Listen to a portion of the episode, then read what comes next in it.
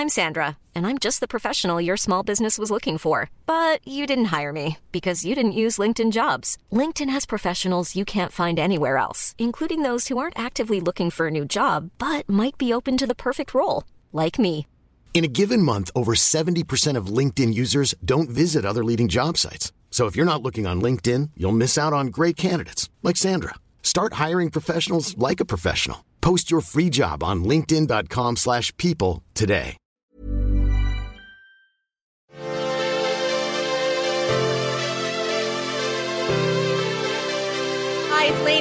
Hey, it's Savannah. and welcome to Show Your Work, where we obsess about work.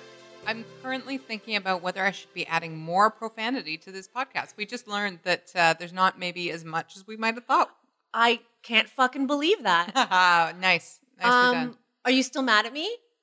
I mean, Should we tell people why you're mad at me or why you were mad at me? Um, I well, by the time you listen to this a week ago, oh, you mean what? Oh, well, I'm mad at you right now immediately because you offered me some chips and then we're like, no, no, I'm just kidding. You can't have those chips. um, so there's that. Uh, but yes, I was mad at you the other night because you casually texted me and were like, yeah, uh, whatever, text. Anyway, this is just an excuse to say I'm sitting here with Zadie Smith. okay, you make it sound like it was just me and Zadie Smith and nobody else. so did you. Um, Zadie Smith gave a talk at TIFF um, to kick off their uh, books on film series, and she's kind of an E.M. Forster expert, and it was Room with a View, Mm-hmm. and so they play the movie, and then she does no, she, they do an intro where she does the intro with Eleanor Wachtel, and then they play the movie, and then she comes back on stage, and she and Eleanor talk about the movie. Anyway, I texted you because I had to pee during the movie. Of course, I did. And I can't remember. No, I texted you back because you had texted me about something else. Gentle listeners, I'm rolling my eyes right now. Like this could be a one sentence story, but we're we have to relive the whole story. I love her so much. First of all, you didn't tell me you were going beforehand so that I could flail around and come with you I was like asked last wheel. minute. I could have bought a standing room ticket if such a thing existed. it was sold out. It was also actually so. It wasn't even secret. It wasn't even a press event that the public can't go to. It's just that I was on another planet and did not know that this exists. Not gonna lie, I knew it existed. Totally forgot about it. Didn't know. And then, like two days before the event, Jess Allen, our friend, was like, "Oh, hey, I have an extra ticket," and I was like, "Oh, fuck yeah!" Anyway, so Here's the thing Jess Allen could be forgiven for not calling me, but lest you think, oh, yeah, but Lainey's a really big Zadie Smith fan, um, ask me what my cat's name is. A poor, poor cat who is a whole story on her own. Ask me what my cat's name is. Both names, Zadie and Smith. I believe we've mentioned that. Just saying. People know. No, our- we've definitely not mentioned that. We have fucking mentioned it. no, don't make that face. We've totally mentioned it. I've, I've- written about the fact that you named your cat after Zadie Smith. I barely acknowledge that I have a cat. Anyway, Anyway, I just wanted to say this, and the real reason I brought up Zadie Smith is that in the um, in the talk, they come back after the film, and Zadie and Eleanor Wachtel are sitting down and they're talking about the film. And in their introduction to the film, or at least at the beginning of talking about it, before they get into the characters and before they get into the the tension in the film, one sentence. I just want to say, and this is what I texted you, I wanted to say that she noticed beauty. She commented on the beauty of these actors. She was like, My God, Helena Bonham Carter was so beautiful. My God, Julian Sands. My God, they were all so beautiful. And the reason I brought it up, or I brought it up with you, is because I feel like right now we are at a time when, thank God, we are pointing out that a woman, especially, is more than just her looks. But sometimes we overreact and we sway so far in one direction that it becomes, but we can't mention person's looks, but we can't focus on that, or we can't at least make that observation. And I'm just saying that I appreciated that Zadie was able to make that observation, that the beauty of these actors was impressionable to her, mattered to her, made, you know, a difference to her. You know what's interesting about that is that uh, it's beauty to her, like on screen, right? Like you remember there used to be language about like the way, uh, what kind of things that they say? You know, somebody who was a, an arresting presence on screen or who was like, it's not always about the most beautiful, right? Mm-hmm. Or, you know, that line about like, oh, I know my angles says Yes. every sort of model slash Yes. Instagram celebrity or whatever. Um, I sometimes feel like when we talk about that sort of thing, oh my God, they were so beautiful. It's not really about sort of a, you know, Western standard of beauty necessarily as like those, oh my God, celluloid moments, for lack of a better word, that are so just like moments in time where you see somebody 25 feet high and you're like, like, I think that's amazing. I feel like that's okay to acknowledge. I, I grant that. And that's Zadie Smith. Like, I mean, if Zadie says it's okay, to me, it's okay. Well, it still would have been better if I'd been there. I would have told you if she really thought it was okay. I'm telling you that that was her observation. Because then, oh, she made this. Then she went on. Okay, you're going to roll your eyes even more now. But then she went on to like they were just talking about British actors at this point, and she went on to tell this story about Hugh Grant, um, and that Hugh Grant apparently used to hang out in Oxfordshire. And she was like, "Oh, and back then, all he was known as as like the most beautiful guy in Oxford." right. Have you heard that story before? No, I don't think so, but I do sort of I mean, I believe it. I really do like those stories though of people who cross over unexpectedly. Like remember the one that made me roll my eyes so hard yesterday uh, was Matthew Perry uh, on the late night shows saying that he beat up Justin Trudeau. So, uh, first of all, you know the little like news screen on your iPhone?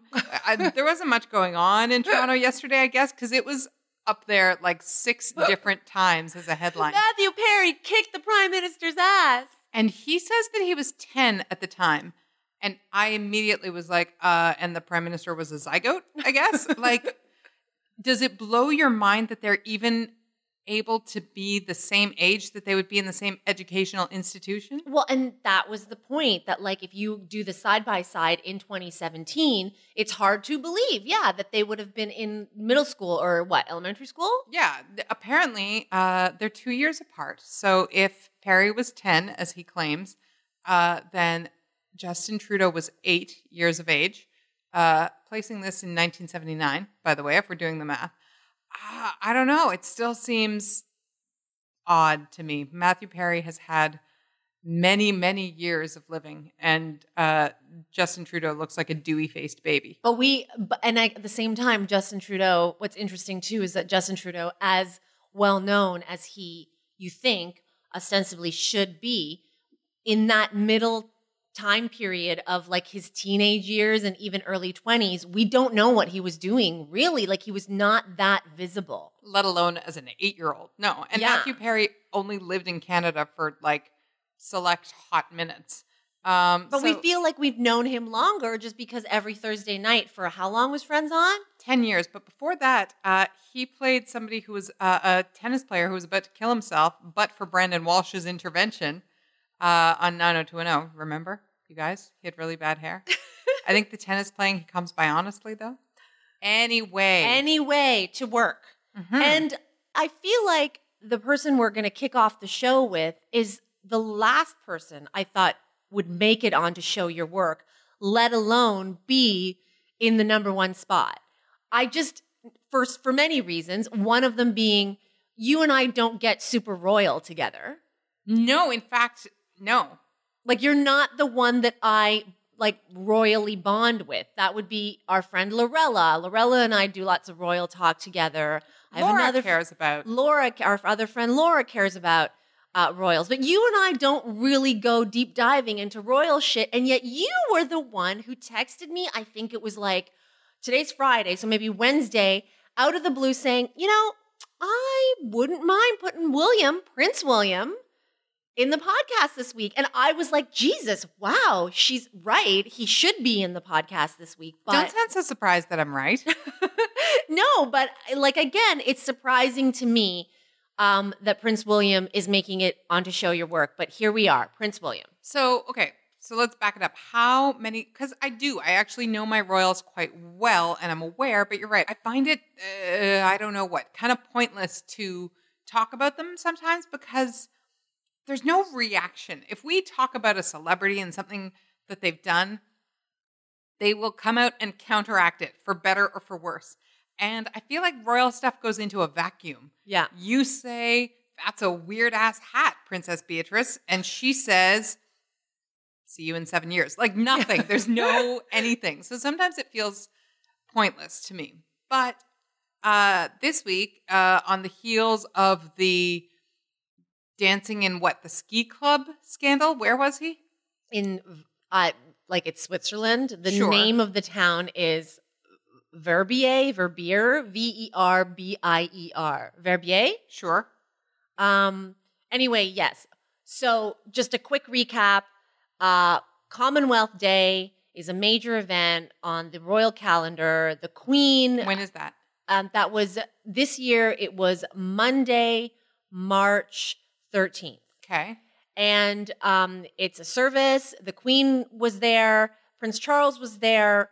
Uh, the uncles were there. What's Andrew there? Edward Where were they? What were they doing? at doing? a service at uh, Westminster Abbey okay, fine. and Prince Harry was there. So the senior royals were all represented, with the exception of Prince William. And we subsequently found out that he was on holiday in Switzerland skiing with his boys, and photos were taken of him having beers, um, après ski, high fiving blonde models. And then later, video emerged of him dancing badly at an- a nightclub. Basically, what people are saying is that he's work shy, and here is the most egregious example of it because his work commitments when he shows up to represent the family, um, those are significantly less in frequency than most members of his family. And considering he is really the second in line to the throne, um, what is it? Do you It- call yeah, it that? You know, yeah, it He's is. like the first runner up. yeah. Uh, well, he's the runner-up of the runner-up. Yeah. But here's the thing. First of all, um, we're here to talk about work, but I really feel like the, you know, the scandal, such as it was, overtook things. Um, so I saw that video in which he touches a model's hip or holds. God, I did not care. Like, would you care? Did you care? I care, but I think I care because with these people and with this family, there's a different set of standards and expectations. and we're going to get there but i'm talking about from a the story that's being touted from a the perspective of your husband who was off skiing with his boys Sure, who- if he was whatever, Jay Z, I wouldn't give a shit. well what if he was your husband if he if there was video that came out of him touching somebody's hip is that am i uh am i desensitized i don't care Are you in isolation? Like touching someone's hip on a boys' trip when he was supposed to be or when he should have been with his family? we'll get to the work stuff i just want to dispense first of all with the how innocent in in isolation that move was. Hey, Oh my- yeah. it's loud in the club. He leans over to hear somebody talking. He touches her on the hip. He's a- in isolation, sure. Yeah, no, but I'm asking In- you. I'm asking you. Do you really? Would you really have an issue with that? Um, perhaps I am as a as a wife, as a person.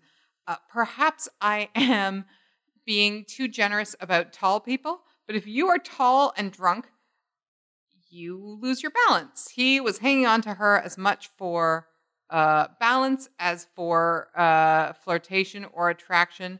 Tall people, back me up. Feel like that's generous, but I'm not going to debate you on height right now. And now we get to the work. So, one of the reasons that I wanted to talk about this with you is because I wanted to, you to lay out for us there's that term work shy, but I wanted you to lay out for us what is expected of him at this point.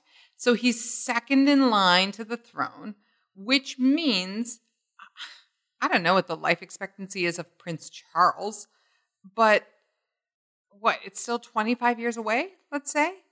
Well, I mean, look, you want to get into the royal politics. There are a lot of people who believe that the queen is like hanging on. She is just like, I am going to live and live and live. My mother lived to be what, like a hundred? I'm going to live and live and live as long as I can so that my firstborn uh, is not going to be the one. And I'd rather like there are many people who believe that theory. Like you mean she, that she's going to outlive Charles? Like let's call Or it if we're calling it. live so long that his uh, Reign. reign will really be insignificant, and that it will really be William who is going to assume the you know the throne. Is that how you say it? Assume the throne. it's a literal throne. but how is she going to do that short of like assassination? Um, I don't know. If I'm assassinated tonight, it's because I just suggested there was a plot afoot in the royal family. Um, there was that article this week, uh, that great article about what will happen when the queen In dies. the Guardian, Yeah. yeah. Good, a really good read. But okay, he's at least put it another way, he's two deaths away from the throne.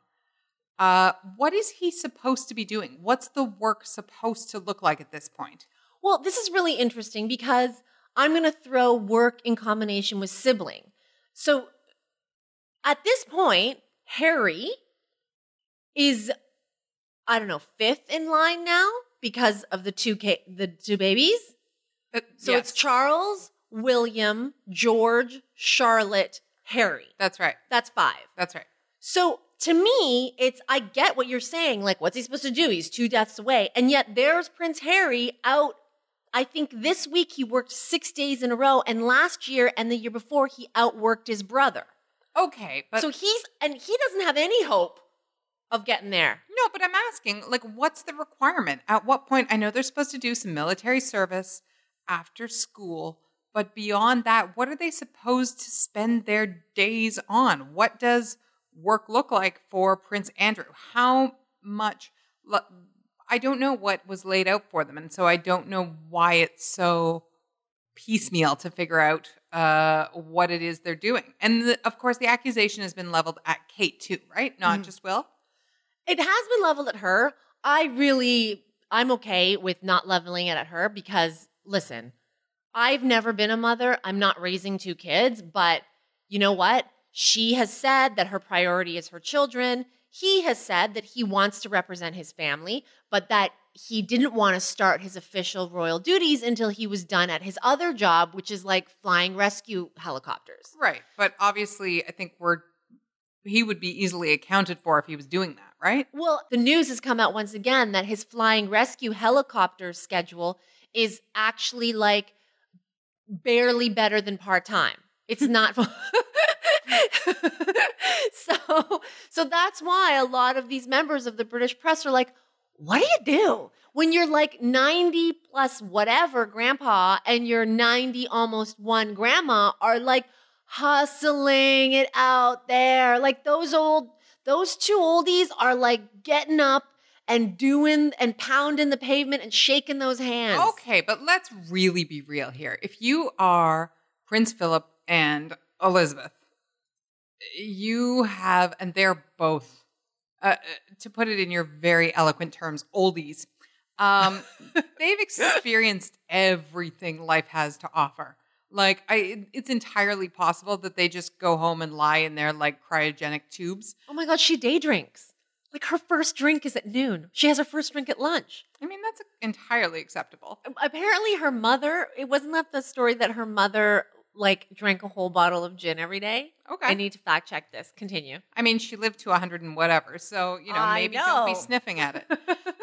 but I do ask seriously, and I continue to ask because I know that underneath all these things, there's like issues of the monarchy being important to the British people or not, and what happens if they decide that they don't care about them anymore, and Right. all of these things. So, talking about all this, I really want to know what, you know, what do ascending millennials think Prince William should be doing all day? What is the worth of going to shit like Commonwealth Day that you know, I don't know if if half the the UK knows it exists to be annoyed that he was there or not. Like part of the conversation here is okay, the royals exist, but does anybody care? And I say this with all earnestness. I I almost wonder if they're doing their best work when they are tabloid fodder. Uh, and I'm not trying, uh, you know, they're essentially movie stars. I'm not sure that the goodwill that they impart to the British people by showing up and waving is going to hang on through the next generation. So I have some, if not sympathy, I have some questions about whoever's giving him his marching orders. I would be more inclined to be on side with that argument. Like, what is expected of them? Like, the fact that they exist essentially and step out once in a while and show up in the tabloids really is enough to generate the interest and the intrigue and to keep the family, whatever. But I think the asterisk here is that their very livelihood is literally from the taxpayers. Oh, a hundred percent. Right? I get it. But I don't think it used to be that the showing up and the waving was service, right? And like that that would perk up the, you know, the downtrodden, war torn. And I don't know if just being smiling icons is what the British populace wants out of their royals that are tax supported going forward. Uh, and I don't know who you poll to ask British populace, uh, but I would love to know what they're supposed to be doing in order to revitalize the monarchy and keep going beyond, let's be honest, doing things like dating high profile people and, you know, getting everybody excited over what weddings might ensue. Oh my God, Harry's doing a great job. This is my point. um, with respect to Prince William, you referenced that article this week that was in The Guardian about London Bridge, which is the code name that they use. Wasn't that the coolest for- part? Yes. The code name that they use, of course, you would think that was the coolest part. What they named the plan, the funeral plans for the queen, and it's been set in place, or they've been adding to it, but they've been having regular meetings about this for years and years and years. But like somebody's going to pick up the phone, call the prime minister at 3 a.m. and go, London Bridge, click. It has fallen. It's amazing. Yes, Come London on, Bridge that's has fallen. amazing. and it's super James Bond for sure. But um, within that article, many times, I mean, I think the subtext of that article is that the role of the monarchy is not what it was when the queen, uh, you know, had her coronation. And Generations ago. that's right. I think that it's the article said that she's outlasted 12 US presidents or something like that. So, in fact, the world and the monarchy are quite unstable right now. There's a that understatement. There's so much unpredictability. And so, what this article argues is that the funeral and the ceremony and the planning and the spectacle that the world will see when, God forbid, Queen Elizabeth II passes is a way to reassert the value and the importance of the British monarchy to the British identity. So, when I talked about uh, Prince William on the blog, my point was he was supposed to be the reliable one, not the one who went to Vegas and cupped his balls and played pool and got his picture taken. He was he was the one who married the nice girl who did such a great job becoming the princess. He was the one who quickly had two kids. Um, he was the one who was supposed to have it together, and suddenly, as she approaches her 91st birthday, the one she thought was, oh, he's the one who's going to do the good job. Not my son who had the Camilla and the divorce and the tampon quote and whatever. Um, he was the one I can count on to fulfill my legacy and to carry on. And suddenly, in just, you know, a few weeks' time or over time, we are hearing more and more about the one who was supposed to be reliable and dependable might not be that way.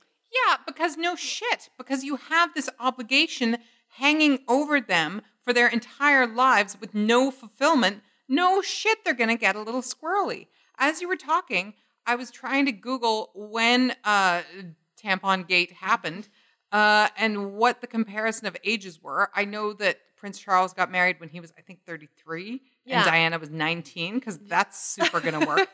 um, and William's what now, 36?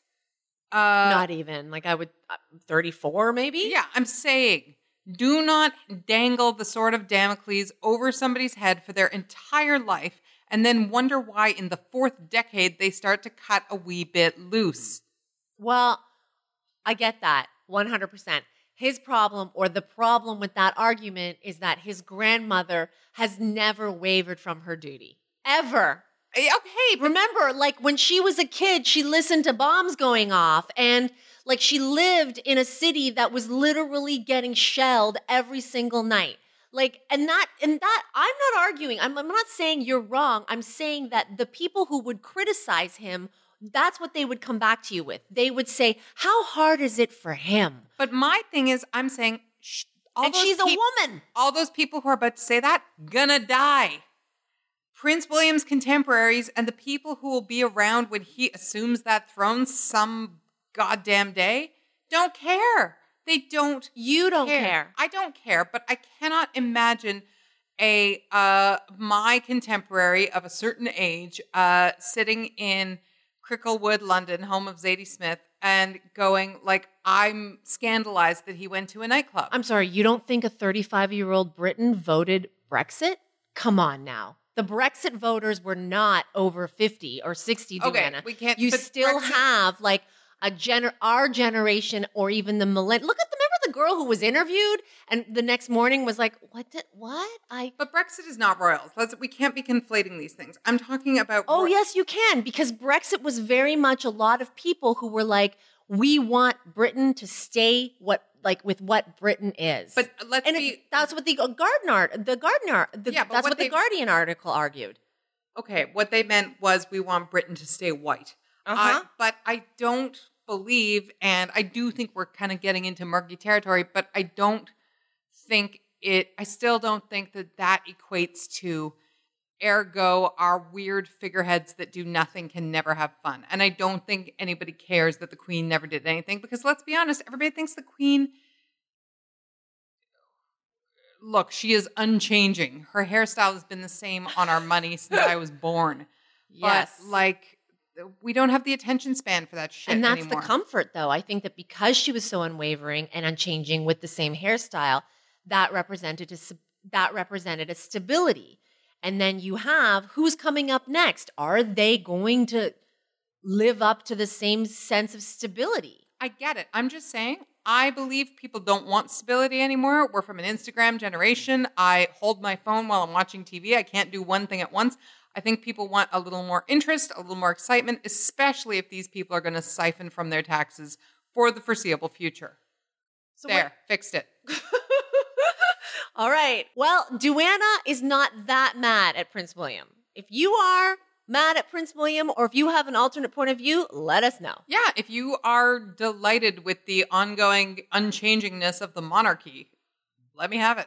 All right. Okay, we're going to go from uh, not real life, because I'm pretty sure we can agree that the royal life is not real life, to semi real life. I'm just saying, man, let them be real. Yes, go on. semi real life, or at least a real life issue that we can discuss, which is Emily Blunt and John Krasinski. It was uh, announced this week that he will be writing and directing a movie, and she will be starring in it. Is he starring in it too? Yes, they're Yeah. starring in it together. It's called A Quiet Place. Mhm. Um, it it will be the first time that they've worked together. Mm-hmm. Um, and I pitched this to you for the podcast, and you had a big reaction. I sure did. It was all caps over text. No, no. Um, yeah. So this is. Uh, I mean, they're not the first spouses in Hollywood to work together. no, but it don't always go so well. I don't love it. I don't. I could be very wrong, and there are all kinds of reasons which I will get into if we have the time and the like therapy couch space. But I don't know. I don't know if it's a good idea to go to work every day and work with your spouse all day. And I believe that those can be good working relationships. And then go home and complain about your day to the, but he was there all day. But it, uh, it's a lot. Um, and you know, if it was a, if it was a, a, I don't know, a big ensemble and they both happen to be in it, I think that might be a different story than what seems necessarily like they are co stars, love interests, and whatever else. You did not feel this way. No, I, it's not that I didn't feel this way. I didn't have. It wasn't going to be um, for me. It was going to be a talk about, hey, you know, and we talk about this on the social all the time. Like, can husband and wife work together? Would you work with your spouse?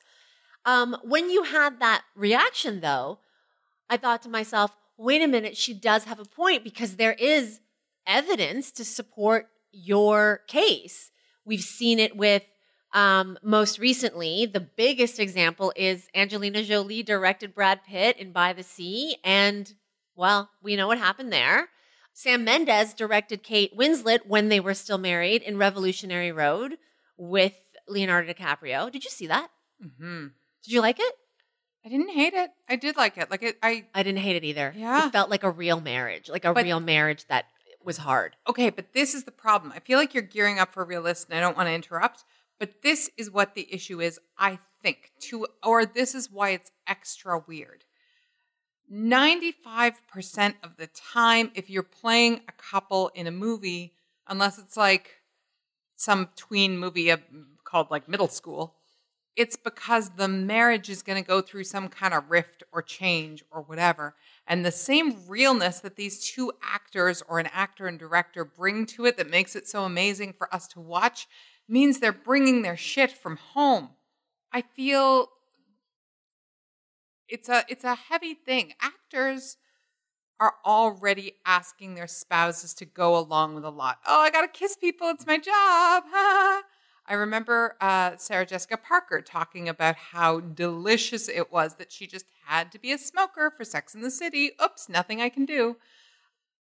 There's already a lot that your spouse sort of goes along with if you're this person. And to kind of watch as everybody else in the room watches you have an intense moment or a marital discussion or something, I'm sure they talk with their therapist of how to separate it, but I think it's weird. Or I think it can bring up more things more often. And I said to you, I worry constantly about my loves, uh, Matthew Rhys and Keri Russell, who did it kind of the opposite way, played spouses on TV, and then discovered, holy shit, we're super in love. And now they're together. And I want the Americans to go on forever, but I also want it to end so they can save their relationship.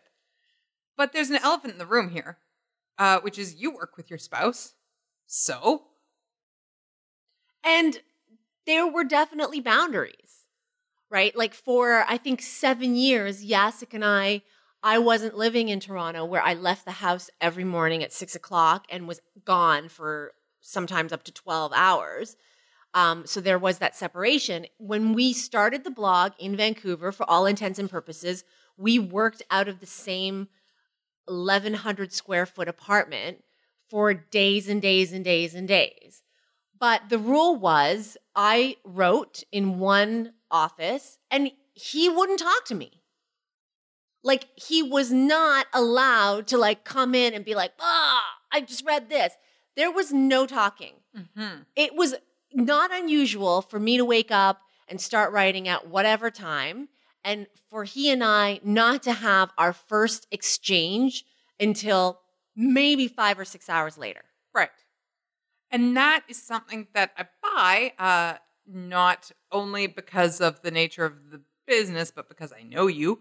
Um, but I don't know that you can do that on a movie set. Of course you can't. And day in and week out and month in and month out, and there's a lot of pressure and there's a lot of money. So, am I overlooking some positive here? I mean, part of it is intuition, right? If you intuitively have chemistry with somebody, you have chemistry. God forbid you don't have it on on screen. Have we ever seen that? Has there ever been a couple who kind of got on screen and felt flat? like a real life couple. Yeah. And then we watch them on screen and we're like, I don't know what this is. Like, Mhm. I don't see it. Um, I mean, nothing, no example comes to mind right now. I, but I feel like at the same time, Actually, I got one. When Who? you're ready. who? Reese and Ryan. Um, but they fell in love on that movie. You're talking about Cruel Intentions. Right. They fell in love on that movie. So you're right. It was not quite the same thing because they weren't a couple playing a couple. And you could tell that they were falling in love. Yes, you could definitely oh tell. Oh my god, that's part of the why so many people like that movie. That was intense. Like I knew that they were boning. But you could also tell that they were not the same, that they were not simpatico. Even then, that they were not lined up, maybe. He has a great quote. I can't quote it verbatim, but do you know that scene where he breaks up with her? Yeah. he said that that was so hard for him. And remember, they were like 21 at the I time, know. right? So at, at 21, you feel things in a way with an intensity that, like, you look back at 41 and you're like, oh my God, I'm so dramatic. They were barely legally drinking. That's right.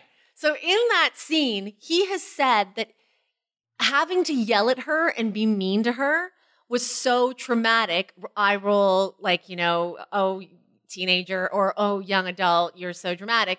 But he said that it was so traumatic for him that he would leave the set and like have to throw up. Like that was so emotionally grueling for him. I was I- here for most of that quote because I really like that movie. I, I was really hanging on to the eye roll, but it just it just triggered. I know. Anyway, so those two, yeah, I mean, they were. From, I don't know, like an example of um people who. Oh, here's one. Here, how about this one? Mhm. Uh, this is going way back. Good. Way back. One of my favorite movies to watch on TV when it comes on on like you know TBS on Saturday afternoon. A lot of preamble, you guys. Overboard. Uh-huh. Kurt Russell and Goldie Hawn. Okay. First of all, I love that movie. sure. Um, and they were together at the time that they made Already that movie. together? I'm pretty sure. Okay. Yeah. Um, and well, Kurt Russell and Goldie Hawn are Sure. I mean, Kurt Russell and Goldie Hawn. that might be the exception that proves the rule. Or if you're me, after we talked about cruel intentions, of course, I immediately thought about say it with me Sarah Michelle Gellar and Freddie Prinze Jr. Right. still together. Were they together um for I Know What You Did? I think that's where they met and fell in love, but they did later do a couple of Scooby Doo movies and uh, lived to tell the tale. So I'm partly joking, but we don't have a lot of examples of showmances, as they're called, that have stood the test of time. We're not like old classic Hollywood movie experts. Like I mean, are- is there an example of like Like what? know. Like uh, like Debbie No. Reynolds and Eddie Fisher? No. Spencer Tracy and um Katharine Hepburn? Well, that was they couldn't. Uh, oh, am I thinking of the right one? They could uh, uh, yell at me, guys. But no, that was they couldn't be together because uh, he was Catholic. Right. So that added to their intrigue. That was the deal And, back uh, then. how about um how about Lauren Bacall and Bogart? Maybe that's who I'm talking about. No, no, you're right in that Katharine Hepburn and Spencer Tracy, he was married. That's right. So their relationship existed scandalously, if you will. Um, so they were never fully, legitimately together. Um, but yeah, what about Bogey and Bacall? I mean, sure, I'm out of my my depth here, but But that's not current. I mean, the current workspace is different. And also, I mean, if we're going back to our original example of John Krasinski and Emily Blunt, he's not just an actor in the film, he's directing and writing it. So he is, I mean, for all intents and purposes, he's her boss, not just her colleague. yeah, he's going to be in it all the time. And, uh, you know, I work in, we both do, uh, in a very untraditional environment. I, I love to read about work and I love this blog, Ask a Manager. And I was laughing because they always talk about how spouses shouldn't work together or, you know, ideally not even for the same company, let alone the same department. And I was going, uh, that's a rule that doesn't apply in entertainment ever. First of all, because you're always there. Where else are you going to meet somebody? Yeah. And second of all, because there's nobody who would go, well, I got two great producers, but they're married. I better break them up. Or two great actors, or anything. Um, so it does happen over and over again. But I don't know. It seems like there are flaws in the process. You know what I was thinking, though? You know, this does not seem to apply in music. In music, if you do a collaboration, that's a week, maybe. Yeah. Um, you know, even if you went on tour together, uh, it's it's your performance and his performance, and there's no pretending involved Yeah. uh, or her performance. I don't mean to be heteronormative there. Uh, and you then go on with your life. Uh, I think musicians can can be co-married quite well, and maybe actors can be co-married quite well. Uh, I just thought of another one, guys. All these couples that are happily married are from the WB. Um, you know, there's there's uh, Alyson Hannigan and Alexis Denisof, just to really a list it for you. Um, but I don't know whether you can be two A-list actors and taking on the writing and directing and headlining the movie with all that that entails. I mean, you get paid a shitload of money, but it's also very stressful. I don't know if it's good for you. Does it help given that like you are worried Yeah, because you like them? I do. Does it help that it's not going to be forever? That it is a limited amount of time? Sure, it's not the Americans. It's not day in and day out for years. It's one movie, and they can set up their schedules such that they know what they're going off to do much later. Yes, uh, with the small exception that as the writer and director, you're not done when the movie is done. Then, of course, he will sit post, yeah. in post for months and watch every little detail and wonder if her eyes flickered at somebody else in one moment and wonder why they don't have enough chemistry to make that one mo- moment work in another scene and maybe go back for reshoots and she's going it's fine i gave everything i could and then you know it's very hard um you know when you when your significant other criticizes something uh, about you it can feel very it can cut deep or it can just be annoying as hell. Uh, and then think about the fact that they're not always commenting on your work, on your day to day work. If they were, that's a lot. That's all I'm saying. It's a lot. My question to you is if it were to be okay, And and look, I'm sure it will be. Let Hopefully, let's not, yeah, Let yeah. me not be the arbiter of no, our discussion here, our debate here is is on the work and whether or not you can cross the work and the personal at the same time Right. and make it. What are the qualities that are required in order to set you up for success?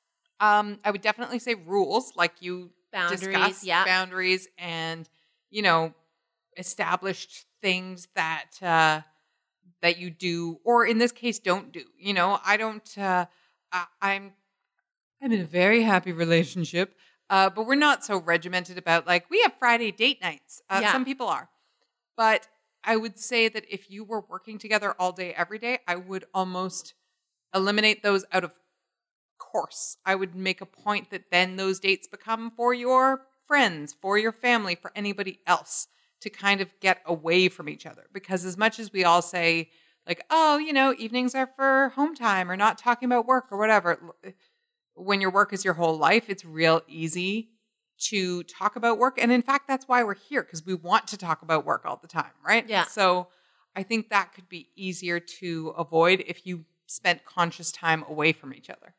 You know what my question was initially, too, when I read this, in terms of, and this goes back to what are the qualities that you have to do or you have to have to make this work, is how honest can you be? Like, if you're Emily Blunt and your husband, and you are Emily Blunt, like, I would argue that Emily Blunt's profile and work steadiness is a little bit more intense than John Krasinski's. I would agree with that. Well, I would agree on a couple of levels. Number one, um, yes, she's definitely higher profile. Um, I don't know if I would say about work steadiness because he's always got some. Yeah, thing. sure. You're let me clarify. John Krasinski is within sort of the age range and range of the Jake Gyllenhaals, the Ryan Goslings, the Ryan Reynolds, so on and so forth, right? Mid 30s approaching 40. Yeah, no, I know what you're getting at. He's So- not as big a star. No. However, what I would clarify is he has that. Is it called Q factor? Q, yeah. He's likable. Q score. He's yeah. hugely, hugely likable, right? Sure, but I don't know that people are rushing to the box office to buy a ticket to go see a John Krasinski movie. I would argue that they probably are. Um, he doesn't make a lot of them because he's sort of he's one of these guys who made enough money, one thinks from The Office and all the syndication, that he doesn't take a lot of movies. Um, you know, Leatherheads and License to Wed, and uh, He took that really shitty art, like, I mean, that, okay, well, I don't know. Maybe I'll get in trouble now because it was about like, like SEAL teams or military. It was a military movie. Do you remember it? Let me just look it up right now. All right, you look Carry it up. I'm going to talk about all the like pleasure projects that he's been working on. He adapted the David Foster Wallace book Mhm. Brief Interviews with Hideous Men. Mhm. That's not a crowd pleaser. That's a tiny little indie movie. Sure. Uh, remember, we read that he was writing about uh, a movie about the Chateau Marmont. Yes. That's a deep, research heavy kind of thing. This is a guy who is a writer and a producer and a director first who happens to star in movies. I think he's been quite open about uh, admiring one George Clooney in that way, that, you know, Clooney does not Yeah. shift himself to. Uh, to star in things so much as produce. And I'm not suggesting that John Krasinski is George Clooney. I'm just saying I think that's the model Yes. he wants to follow. I would agree with that. And yet, the movie I was thinking of, Mhm.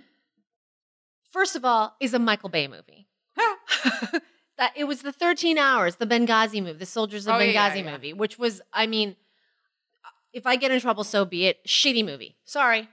Well, I was just gonna say, if you've got to make a quick paycheck, a Michael Bay movie is the way to do it. Oh my God. Um, and didn't do well. Mhm. But okay, back to the original point. There's Emily Blunt and there's John Krasinski. We both agree that she's more high profile than he is. Sure, So John Krasinski comes to you. but neither is she like a list. Let's be real. okay. I no, she's not like Scarlett Johansson. Oh, here we are. um, but I mean, she's doing Mary Poppins. Look, She's she's on the list. she, she works all the time. Yeah. I always go by. Does my dad know who she is? My dad's seventy. He likes to watch like a late night program. I, so does your dad know ScarJo more than Emily Blunt? Hundred percent. There you go. There you go. to go back to last week. There No. you go. I'm just saying. Um, but I would say though that if you're Emily Blunt, you've got offers, lots and lots of offers. You're on a list. In fact, you might be tops on many lists. Absolutely. Then your husband, sorry, and she's making her way up those lists. I don't mean Yes. to imply that she's, uh, you know, suffering for work, but she's just she's just a level down from ScarJo versus Jennifer Lawrence versus Natalie Portman. sure. Great. So you're Emily Blunt, and John Krasinski, your husband, comes to you and is like, "I want to do this movie. I've written the screenplay. I'm going to direct it, and I'm going to star in it. I really want you to be in it." And you, like, do you have a choice? Oh, this is where you were saying, Yeah. how honest do you be? that's the work, right? Like it's work and life. Like I to me this is this is the guts of this story. Like I'm going to assume that it's good cuz I want to believe that he does good work, but at the same time her agreeing to it is not the reason I think it's good. You're saying that. Well, there's two ways around that. There's, you see what I mean? Well, yeah, you're but I'm not sure which end you're getting at. There's the there's the place where you're implying that she's doing it because you got to keep the marital peace and lending your star power to your husband's Can you movie say is a no? thing to do. Can you say no? But Can you say, hey, your work is not good enough for me to work on? Okay, no, you can't say that. no, you better right quick line up something else for you know uh, several weeks. But she's also big enough now that she could move a movie. Um, you know, not always, but if sh- if they wanted her for Mary Poppins, for example, and you know, you know if you're an actor whether you just beat somebody else out for the role or whether it's yours to kind of do what you want with. And I don't know the answer in that case, uh, but it's not like at a certain point, if they want you, it's not like she can say, Oh gosh, I have all these other movies lined up because you can move one or the other. You're in charge of your own schedule at that point, a little bit. It's icky. Or, however, I wanted to talk about another possibility, which is, and not that I don't think this movie is good, I don't know how we're down this path, but there's also the possibility of loving somebody so much that you think everything they do is brilliant. I agree with you. I think w- w- there's more examples of that. Now, there's more examples of that, like Guy Ritchie and Madonna. It depends where you fall on that. Oy like they made that movie uh, that was the shipwreck swept away. Oh man, Right? remember? Yeah. So I don't know who's like the movie was, was that? Yeah. exactly. So Mhm. that that's an example Yeah. where abs- you're blinded by it. Absolutely. And it happens to go back to your point about music, it happens in music too. I mean, when Katy Perry and John Mayer were together and they did a song together, that song was terrible. Yeah, but a song is so much more like, eh, Yes, you so can throw it away quicker. Yes. When it works, hello, Bonnie and Clyde 03 or Yeah. Crazy in Love, it's there. It's a testament to your chemistry. But when it doesn't, it's gone. And it just came to me. Um, Sarah's point about Melissa McCarthy working with her husband Ben Falcone, Falcone. Yeah. and her point is that like Ben Falcone's work that she's done a few times is not that good. No, it's not. In fact, I had an Uber driver in LA who was not impressed with Melissa McCarthy's choices to uh, add her husband into every project. But there you go. I mean, isn't to me that would be the closest equivalent to John. To what now? Whoa, that's a real. That that's No, a- no, the possibility is what I'm saying. I'm just Duana. saying, we're spending the a lot of- possibility. we're spending a lot of time on a possibility that is unproven. I think this is going to be great.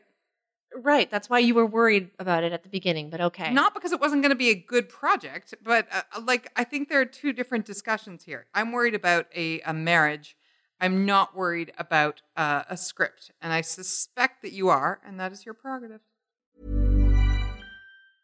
I'm Sandra, and I'm just the professional your small business was looking for. But you didn't hire me because you didn't use LinkedIn jobs. LinkedIn has professionals you can't find anywhere else, including those who aren't actively looking for a new job but might be open to the perfect role, like me. In a given month, over 70% of LinkedIn users don't visit other leading job sites. So if you're not looking on LinkedIn, you'll miss out on great candidates like Sandra. Start hiring professionals like a professional. Post your free job on linkedin.com/people today. All right. Uh, next, we are moving on to Stephen Colbert. Hmm. So I sent you a story that came out in Vulture called How Stephen Colbert Got His Groove Back. Right. What jumped out at me in this article, because Stephen Colbert, since uh, the uh, you know the Trump administration, since Donald Trump has become president, um, has been rising steadily in the ratings to the point where I think in some demos he's doing better than The Tonight Show and Jimmy Fallon. And the reason why this is remarkable is because he was shit. Like it was, the ratings were not good, the buzz was not good, the show was awkward. Yeah, it was shit. It was unfocused and weird, and Yeah. uh, it wasn't nailing things. It felt unsatisfying. That's right. So this article in Vulture tracks how and why he got his groove back, how and why this surge happened. And in particular, this sentence in bold was the reason why I sent this to you. And you said that it was pornographic and ha- almost had an orgasm. That's Is- true. Right. The sentence is, quote, Colbert realized he needed to stop being a micromanager. I, like, You're actually a little bit speechless. I am a little speechless, just like you were orgasmic. Yes. Hi, Mom. Let's break this down. Why? Why? Why are you so speechless? Why is it such an exciting thing to read?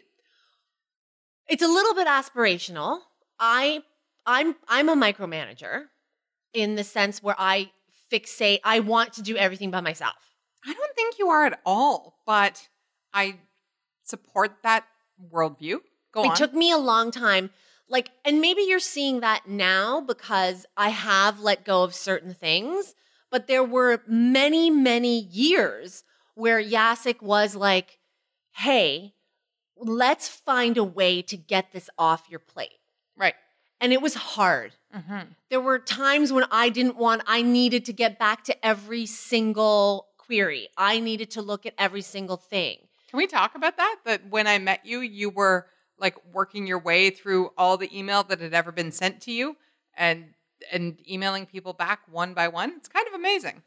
And listen, it's not something that I I, I don't want to say that I enjoy not writing back to every single email because I do miss that.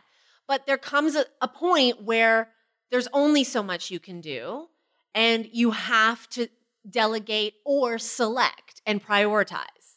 and it makes your work better. I think that's why to me it was so exciting in all the ways, right? Because so much of the time what keeps people from figuring out that they should relinquish some control is this idea that they would be better at it than anybody else. Mm-hmm. Um, an expression I'm guilty of using myself is it's quicker to do it than it would be to explain it to somebody, which is absolutely true, but still bullshit. It will still make it better because the mental energy that you're using on whatever mundane task it is or whatever mundane task uh, Colbert was was focusing on can be used to be Colbert. Uh, and I think that's a really exciting thing to hear because when you're as wealthy and successful as he is, a lot of people just don't see that. A lot of people don't process those kinds of pieces of work feedback. You're not doing as well as you could. You could be doing better. That's that's kind of rare. Mm-hmm. It's rare too to go back to something you just said 30 seconds ago to say, I think that I'm the best person to do this thing. And when he is admitting that he doesn't have to micromanage, it's also acknowledging that the people whose job it is to do certain things are actually the best people to do those jobs. That's why they're there. Uh, you know, we often talk about people who are generous, people who get a win, uh, who win an award or who have some success and who pass it around or don't. And I think this is also to do with that. If you're generous about letting people do their jobs, then it really does feel like all your wins and there's it's enough to go around. You know, I have a friend who is a very, very successful executive. And uh, I watched her get uh, a compliment from a higher up about a project that had been delivered via her team. And she sent back an email to a whole bunch of executives saying, Oh, thank you. Uh, the work was done by this low level person. And of course, the low level person was walking on air for a week. And my friend, the executive, looks great because she looks like she chose somebody great to do it. It takes nothing away from her to give that compliment to somebody. And the execs go, well, oh, well, look at her. She's got things in hand. A lot of people don't do that. A lot of people keep the the credit for themselves, keep the success for themselves, and that's the other thing, right? The the sort of flip side of, oh, I can do it all myself is, and if it succeeds, it's all me. I did Yeah. it all myself. What I like most about the story you just told about the executive who you know is that the actual exact quote of giving credit is it doesn't cost me anything. And it's a quote that I have gone back to a lot in my mind about what things cost. And what she was saying is, hey, by me letting others know who I feel is responsible for this win, it doesn't take anything away from me. But I think that a lot of people have that fear that if you share credit or give credit, somehow it diminishes you. And this can happen a lot earlier in your work life, right? When you finally get a little bit of responsibility or a kind of high profile project, you really want to show how well you did. I remember something that I did once, and I, there were several of us who got sort of a high profile assignment. And I kind of looked askance at people who were asking for help at every turn. I'm like, I don't need help. Guess whose projects were better? The people who asked for the help. I didn't ask for help because I was so sure, not even so sure, but so determined to prove I could do it myself. It doesn't look as good. No. I do want to also say that the reason why this bolded line about micromanaging and letting go resonated with me in particular this week is because I've been reading a book after meeting an author on the social. He and his wife came on the social. His name is Stephen Marche. He uh, wrote a book with his wife, Sarah Fulford, um, called The Unmade Bed. So, just a quick recap um, Stephen Marche and Sarah Fulford lived in New York. He was um, a professor on track to be tenured. And he ended up uh, giving up all of that to move back to Toronto with her because she was offered a job as the editor in chief of Toronto Life magazine. So basically, he, a man, gave up his career so that his wife could pursue hers. And there were many reasons for it, but when he got back to Toronto and became the primary household manager, looking after their children, looking after the household chores, he talks about how he was judged by some people, including his dad, for example. Mm-hmm. Why did you go get all that education if you're just not going to use it and just stay home with the kids? And, you know, his book, The Unmade Bed, really is about the changing dynamics between men and women in their roles at home and professionally. And there is one thing that he says that really, really hit home for me and for a lot of women uh, that I talked to afterwards. And he talked about how women are pursuing their careers these days and um, they're getting home and they're like, even if they have a supportive male partner who is the CEO of the household and is stacking the dishes or doing the laundry, they'll get home and they'll be like, I have to redo the dishwasher because I don't want the dishes to be stacked this way, or, you know, I want it cleaned this way. And his quote is Housework is the macho bullshit of women. Whoa, that's a good quote. And what he was saying is at a certain point, ladies, I am here, and there are many dudes, I'm married to one of them, who are here for you, who will be the CEO of the home. But you can't go to be the CEO of your professional lives and then come home and be like, but I want the laundry folded this way and we need to clean it this way. At a certain point, you have to let go of that. Right. Let somebody do it Yes. and let them own it. But many women, and we talk about this, this is called emotional labor, the thank you cards, you know, making sure that the gifts are all bought for the cousins and the whatever, and the right gifts so that you're not judged because the judgment always comes back to the woman. At a certain point, you have to let go of it. It's it's really interesting because it's it's His not- argument. his argument. I have been wanting to read that book. Actually, I'm gonna I'm gonna take it out of here tonight. Um, but it's really interesting because what you're pointing out in relation to this quote is uh, that you know it takes nothing. There's no macho bullshit about Colbert saying, uh, "I can't do it all. I'm not Yes. for everybody," which is really nice. Yes. Um, and it makes me think of, uh, speaking of macho bullshit, it makes me think of an, uh, the environments of comedy and whether they are, in fact, the sort of male based macho comedy rooms or not, uh, as we're often told. I saw this quote from Noel Wells recently, and it uh, it really surprised me, and I uh, sent it to you. And I don't know if it uh, if it gave you the same sense of panic. So Noel Wells was on SNL for uh, I believe one season. Uh, she was, you know, she did okay in terms of airtime. And then she left SNL after one season when her contract was not renewed. And then, of course, she went on to play the love interest in Master of None. Uh, and now she has a new movie that she just had at, I believe it's Sundance, uh, Mr. Roosevelt.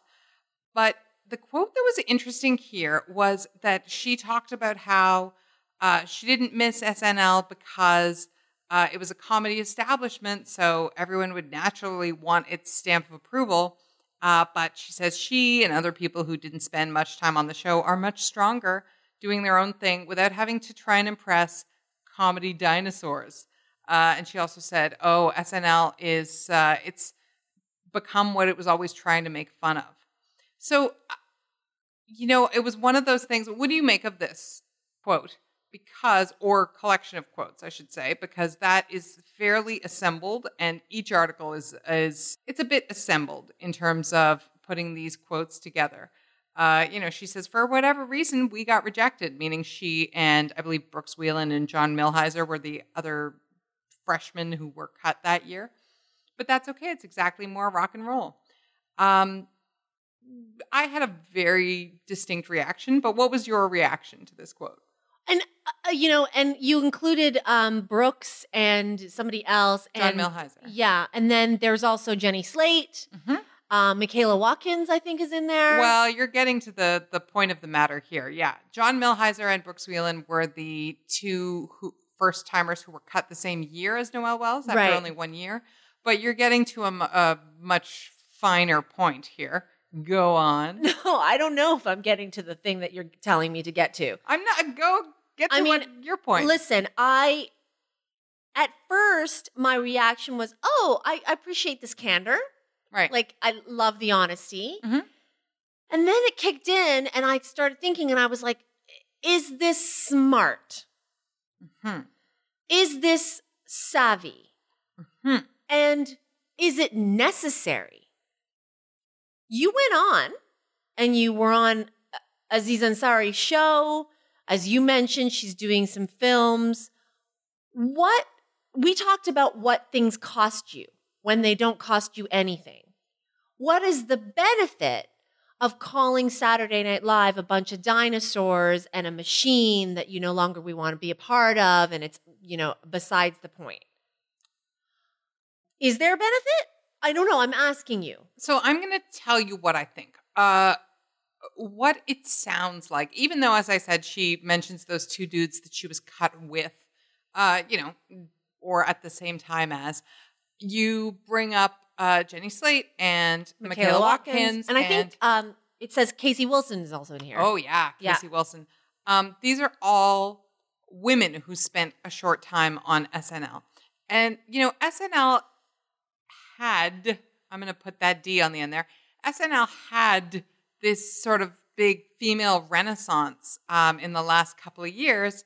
Uh, Aidy Bryant and Kate McKinnon and Cecily Strong and Sasheer Zamata and Leslie Jones and uh, uh, Vanessa Bayer. And for a while, it felt like, oh my God, this is this great powerhouse of a time for women on this show.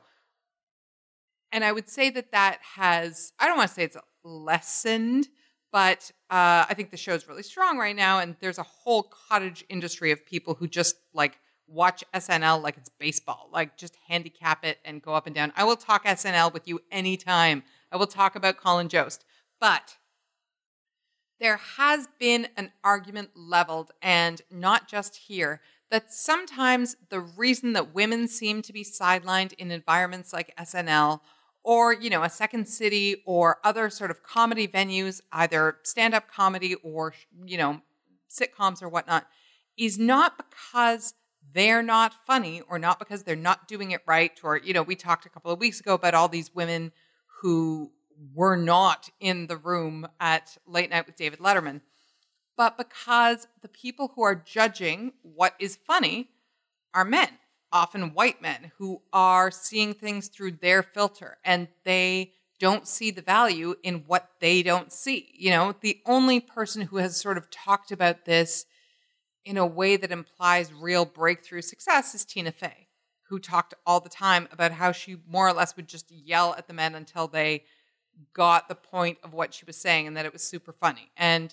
eh, you know, there are a lot of reasons why Tina Fey is Tina Fey, but she sounds so completely unintimidated. And I think sort of eh, got a lot of comedic things through that might otherwise not have. Mom Jeans is one of them, and they talked about Kotex Classic. I remember her referencing in her book. All this to say, uh, I think she did it because she just sort of looked at people like they were idiots. But there's an accusation being leveled here in not the most uh, articulate terms, Right? not unlike my ramble right here, uh, that the reason it didn't work out for Noel Wells or some others at SNL is because they're not open to what women or certain types of women or some women find funny. Discuss. If that is the argument that she was trying to make, Mm-hmm. I think it was a little bit too uh obscure. Okay. I mean, what if it was the other argument? The other way to read this is they're old and I'm young and I'm funnier. Uh, and I'm paraphrasing a lot. There's cockiness there, but is is it too obscure if it's that argument? Because you really seem to bristle about comedy dinosaurs. I bristle about comedy dinosaurs and I bristle about the machine. I bristle about the quote that is, Why are we all trying to be accepted by all these comedy dinosaurs? SNL has become what it was always trying to make fun of. It's become this big machine. I don't want to be plugged into a big machine. So there is definitely what you're arguing, as in, these are white dudes who determine what white guys find funny. And then there's another argument about it's big box comedy. It's the Walmart of comedy. But to me, if you want to go in and you want to be like, we were young women, we had a point of view that was funny, but you white dudes just didn't think that there was an audience for it. And your male centric point of view, especially comedic point of view, blinded you from seeing that there could be a space for that. I'm down. But this, this to me, you either get specific or you don't get anything. You don't get anywhere at all. So, just to be specific about the specific, you mean get specific about your quote? Yeah. Because as you're talking, I'm hearing another argument that says, you know, because she talks here about uh, being watered down. There are arguments from both sides of things that sometimes what is funny is the super specific. And I would argue that some of the funniest sketches on SNL are the most specific. Uh, Les Jeunes de Paris is inexplicable and hilarious because it's inexplicable. It's adorable. Like, I love Um, it. but you know big box comedy as you put it is a different argument uh, it's also i would argue to your point it's not a big enough deal to talk about Yeah. What is, uh, to me, tell me what exactly you were trying to say and criticize. so if she was kate mckinnon would this be a different story is it okay to say that if you're a huge massive star But Kate McKinnon's not saying that. She didn't leave. i'm just wondering if it i'm wondering if we're also passing this through the filter of uh of you know who you are if this were Sasheer Zamata who we have discussed on this podcast before who you do have to care about uh and she discussed the reasons why she felt like you know her time on SNL was like this instead of like that is it a different quote would we care more if it were a bolder name I would care more if, to me, it was 100% that Noel was making a statement and knocking it out of there and was having this ha ha ha moment. Do I feel like Noel has had her ha ha ha moment yet? She was good on Master of None, but am I looking at Noel? Am I looking at Noel and saying, fuck, she made Master of None? I mean, fuck yeah. In the same way that, oh my God, people are like, wow, yeah, Gaby Hoffmann on girls. mm-hmm. You know what? Oh, wow, yeah, I can't picture it without Ilana Glazer. Mm-hmm. Mm-hmm. Yeah, I hear you. She's yeah, I, that's what I mean. She's not Sorry, and I, if that makes I and I feel very conflicted saying this because my definitely my go-to, my inclination is to always be like, what is this woman trying to say? I want to support her. But I just don't know if number one, it's clear enough here, if it's pointed enough here, and whether or not it's warranted. Sometimes things just aren't for you. Maybe they're too big box. Maybe they're not specific enough. ultimately I agree with you. I think this was not a big enough deal uh, to warrant this question. Uh, and I should point out that it was asked at not at Sundance, but at South by Southwest. Is this is where this quote came from? But I think it's interesting that it made so many headlines uh, because it's not making headlines because of her movie. It's making headlines because people want to run something about SNL. But as you accurately point out, there's not a lot to say. Right now, Like- well, there's not a lot. There's not a lot in that quote. There's also if we want to really get specific and pinpoint it this happened when noel wells was on the show. She was on the show in 2013 and in 2013 that was also when kate mckinnon began to bubble. Oh yeah, this is that was the rise of all the women. And you mentioned cecily strong. And Aidy Bryant. Aidy Bryant, Vanessa Bayer. So if the argument is it's not a place for women and they don't get the female comedy, I just gave you four names. It's a yeah. And these are the four names that, as you said, have become the heart and the beating soul of the show.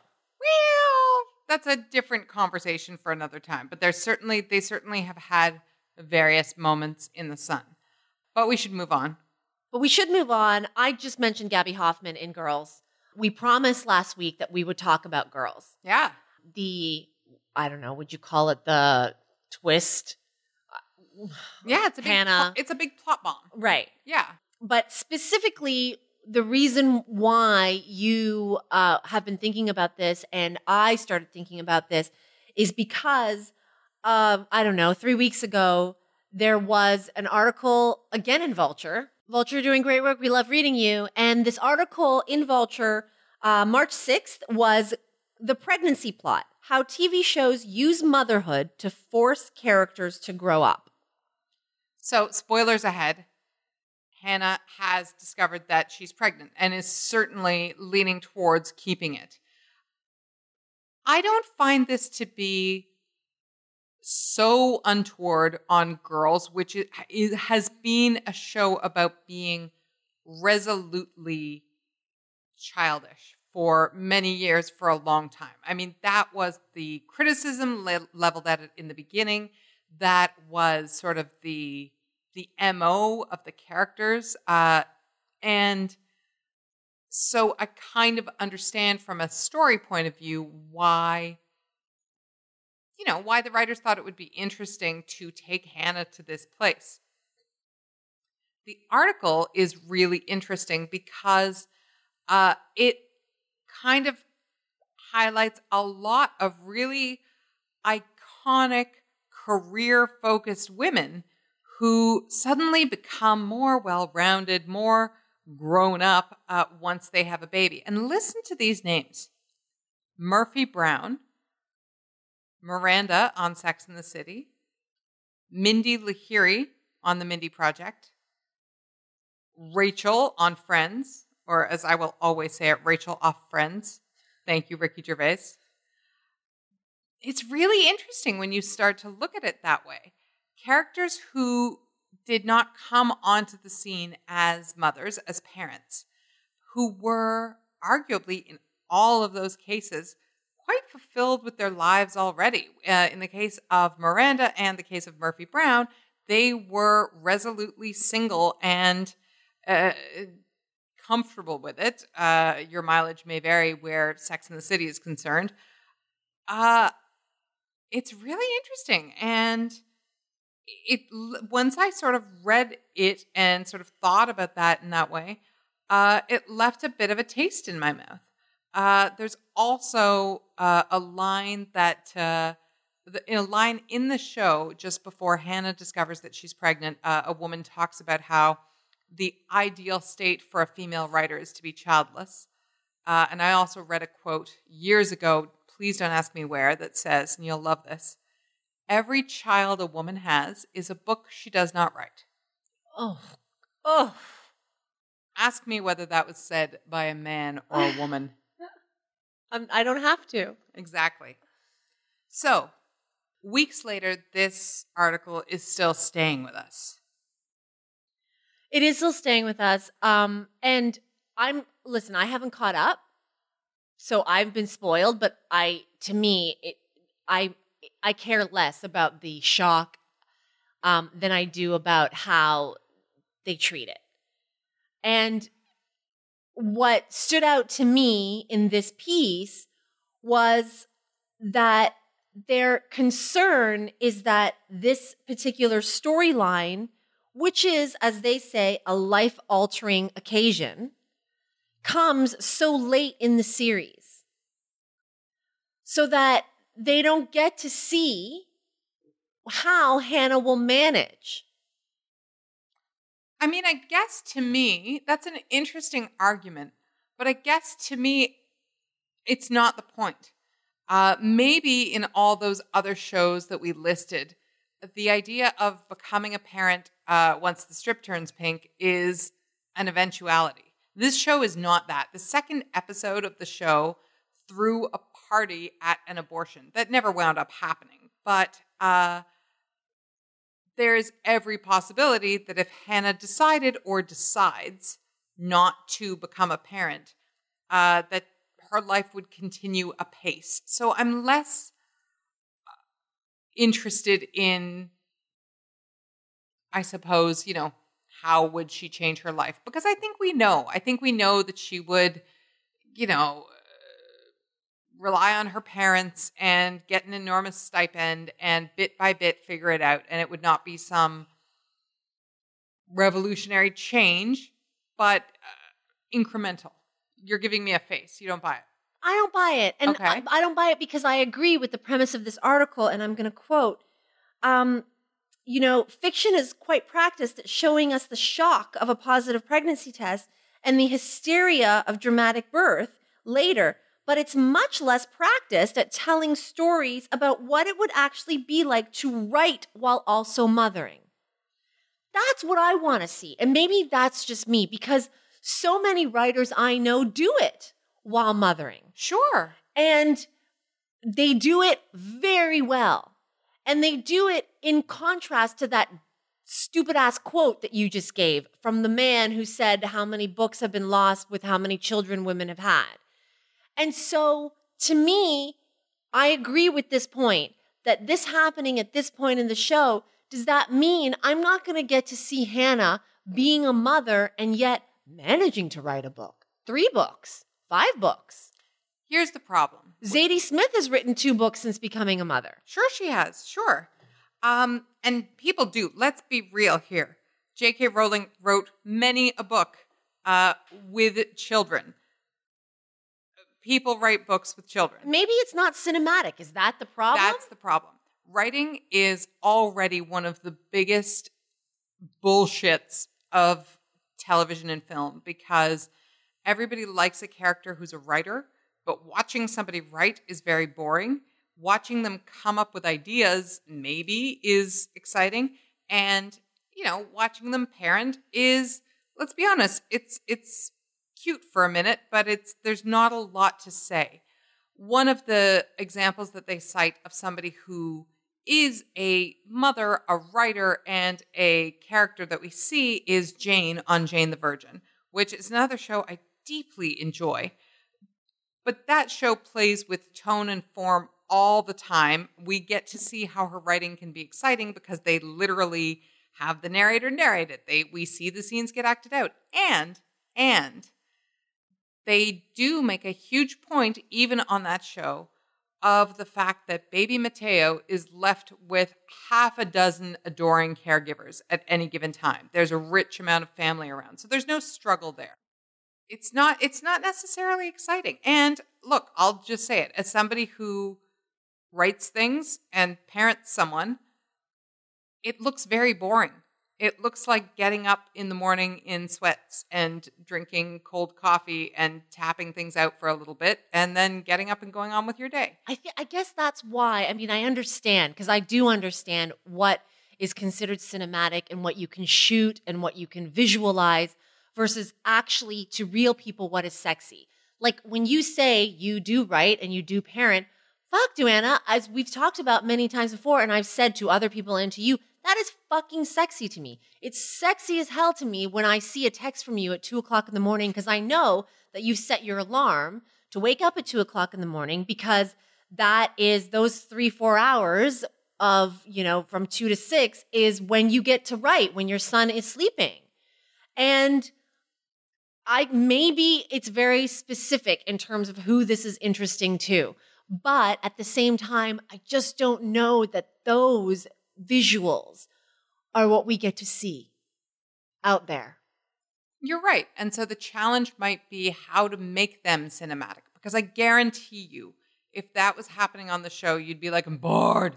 If we were watching, uh, you know, people struggle with money, it's never sexy. No matter how poor people Sure. are, it's never fun to watch I get on that. screen. I get that and I agree. I work in TV. I understand what is considered boring and what people want to watch, but I'm just saying that when we talk about a diversity and a realism in storytelling and what storytelling can do in terms of reflecting social norms and social acceptance, my God, would it be sexy if somehow someone could be imaginative enough to be able to write what it looks like when a writer is a mother?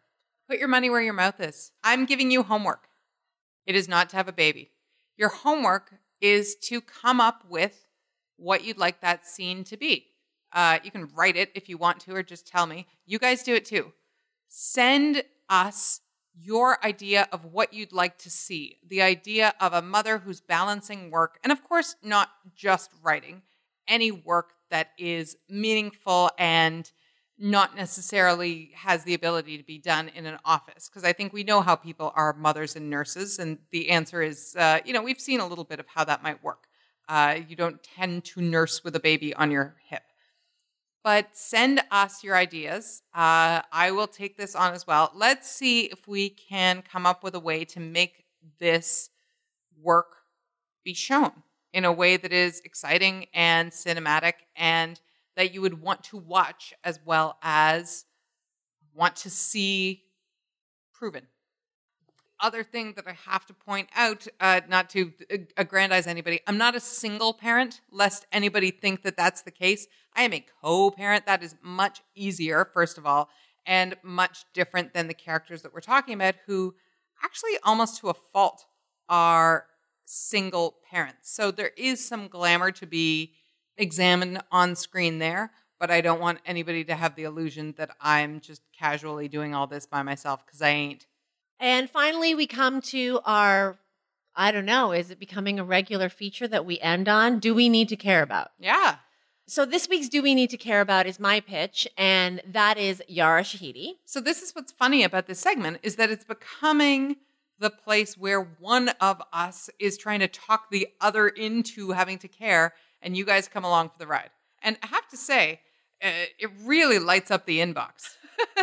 so I understand that perhaps my affection for Yara Shahidi is enhanced because she's on basically my favorite show on television, and you hear me talk about it all the time, and that's Blackish. Right. So Yara Shahidi plays the oldest child of um, Dre and Bow, Anthony Anderson, and uh, Tracee Ellis Ross. Her name is Zoe. Um, Yara Shahidi has become a fashion star. She shows up on the lifestyle section of Lainey Gossip all the time. That rainbow dress was oh, that the oh, Golden Globes? My God, I don't, I can't remember right now where it's from, but fashion star. Um, she is. Um, they are kind of, sort of trying to see if they can do a Denise Huxtable style spinoff for her um, from Blackish to when Zoe goes to college. So that's a big deal. Like there are a lot of shows with a lot of people on them and they don't get spin-offs. Like remember when Modern Family was like up in everybody's nostrils all the time yeah. and you knew all of those kids whether you wanted to or not? Yeah. They didn't get spin-offs. Nobody not- was talking about a Sarah Hyland spin-off. In fact, were they? No. um, in fact, I can't remember the last time there was a spin-off period uh, when they work, they work, but they're hard to do. Like the originals was a spinoff of Vampire. the Vampire Diaries. Yeah. Um, you know, uh, here I go again with the the '90s and oh, there's the, the Breaking Bad spinoff. Yeah, Better, Better Call, Call Saul. Saul was a spinoff of Breaking Bad, and Angel was a spinoff of Buffy. To take it really back a bit, is the Good Fight a spinoff of the Good Wife? It is, in fact. It is, in fact, a spin-off of The Good Wife. I've not seen The Good Fight yet. I'm saving it up to to mm-hmm. collect all my Diane. But characters don't get spun off as often, and certainly I don't feel like female characters do. Well, and in uh, most of those cases that we just talked about, the series was over. You know, uh, in the case of Better yes, Call Saul, you're right. In the case of The Good Fight, uh, you know, it's sort of well, we're done here. Yeah. Uh, so let's kind of go off over into yeah. this, you know, we're done here and let's see another angle of this world. 100%. It was not concurrent. No, uh, the the Denise Huxtable and A Different World were concurrent. It was concurrent, and it was really, uh, it was kind of groundbreaking in terms of let's see a different side of this world. Let's yeah. see, you know, a different side of this person's life outside of this living room. That's right. And with the full understanding that she's still part of the family And that's what the idea is for Zoe, right? That Yeah. she's still part of the family, that she's Yeah. still going to appear on Blackish. Yeah. She's not leaving the show. Cut to those headlines in a few months, by the way. Please, people, write proper headlines. Like, do your research and don't get caught in the clickbait. However, However, the reason why I'm pitching this is because that actually came out a few weeks ago or a couple months ago that Zoe might be getting a spinoff. The reason why I'm pitching this is because it came out this week that Yara Shahidi has applied to college. She's of the age. And that one of her letters of recommendation came from Michelle Obama.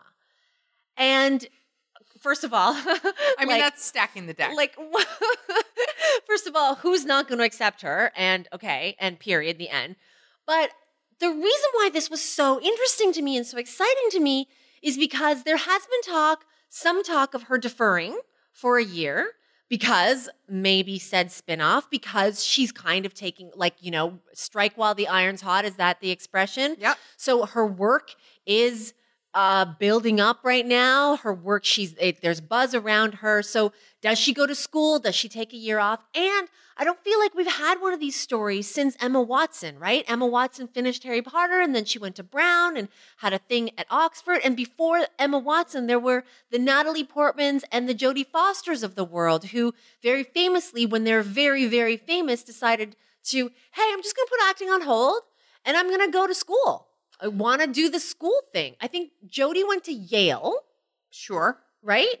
And um, Portman went to Harvard. Portman went to Harvard, absolutely.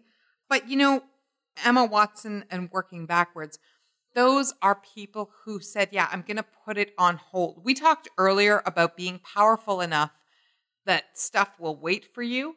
Natalie Portman's movies will wait for her. Mm-hmm. Uh, you know, Emma Watson, God, anything that Emma Watson wanted would wait for her at that point. And if something passes you by, well, something else is going to come along that's going to be even better. The thing with Yara Shahidi is I don't know if she's there yet. I don't know if, you know, this is the this is the fear of every young actress, right? If she goes away for a while, will people bother to miss her? You will. I'll miss her. And as a part B to that, you don't know if she's there yet, but she's also a black actress. Yep. And we already know that there are limited and we already know that there are limited opportunities. It's getting better, but let's not kid ourselves. It is not even close to being there. Right. So we already know that there are limited opportunities for black actors. And since she is building, since it is snowballing, and she happens to be of a certain type, for lack of a better word, that doesn't get on the top of the list, that they don't write for yet, that they don't consider at the top, you know, uh, let me get Emma Stone, let me get whatever. Is this smart? but she's closer than ever, right? Like this is why there's a debate because the the kind of argument on the one hand is always, you know, school is important. School is expanding your brain. I come down 93% on that side. The other argument on the other side when they ask somebody who turns 18 is, "Oh, are you going to go to school?" and they say, "But you know what? School will be there and this opportunity won't be," and so forth. And this is what you're talking about when you talk about her sure, she is a black actress and not somebody who is, yeah, she's not Emma Stone. She's not even, uh, you know, Miley Cyrus at 18. She's not even getting those roles. What she is, though, as we just talked about, is a familiar face, a fashion darling. People love a fashion darling, it's real good for sales. Uh, and she's kind of got the the world as her oyster. So it becomes a real balancing act. I know nothing about her parents or her management team, which is a plus. The less I know about your parents or management team, the the more I'm into who you are, Millie Bobby Brown. But it would be a hard decision to make if I were them. Yeah. And this is why I wanted to talk to you about her. I feel like that is just at the intersection of all we've talked about in terms of opportunity and work and age. We've talked about young stars before. She's she just turned 17. Like, let's be honest, and that's young to go to school anyway. So, you know, deferring is certainly something that could be on the table. It's definitely an option. it can be done. Uh, remember those great giant summer breaks? Mm-hmm. in university. Like they were long. Yeah, you were done by second week of April. Yeah. Yeah. So, you know, there's everything to suggest that she could fit in a project, even two, between the second week of April and the third week of August or whenever it is you go back. There's no reason that her career has to stop for four years. And there's a good month at Christmas too, depending on who you are. I don't know. I don't know what I would choose. I'll tell you what I wish. I wish there was some other project on deck. Her IMDb right now has some of the projects she's done. She is uh, the voice of something animated, I believe. I wish there was one more thing to hang on to, to have people sort of have an appetite for. And maybe Yeah. that's coming and we just don't know about it yet. Uh, but I'd really like to see what's the next thing and the non blackish thing. Not because I think the spinoff won't be great, but because if you're going to turn into something, you want people to associate you with you and not just, oh, one of the kids from Blackish. I care about Yara Shahidi. I want everybody else to care about Yara Shahidi. I want to care. Let's put it that way. Great. All I right. win. um, that's it for us. Thank you for listening. Thank you for caring about work. Thank you for writing to us about work. My God, your work emails are amazing. Please keep sending them to us. Please keep working. Please keep grinding away when you feel like you don't know what you're doing or why it's happening. It is all for the good. Check us out on iTunes and Google Play, and we'll be back next week. Work hard. See you later.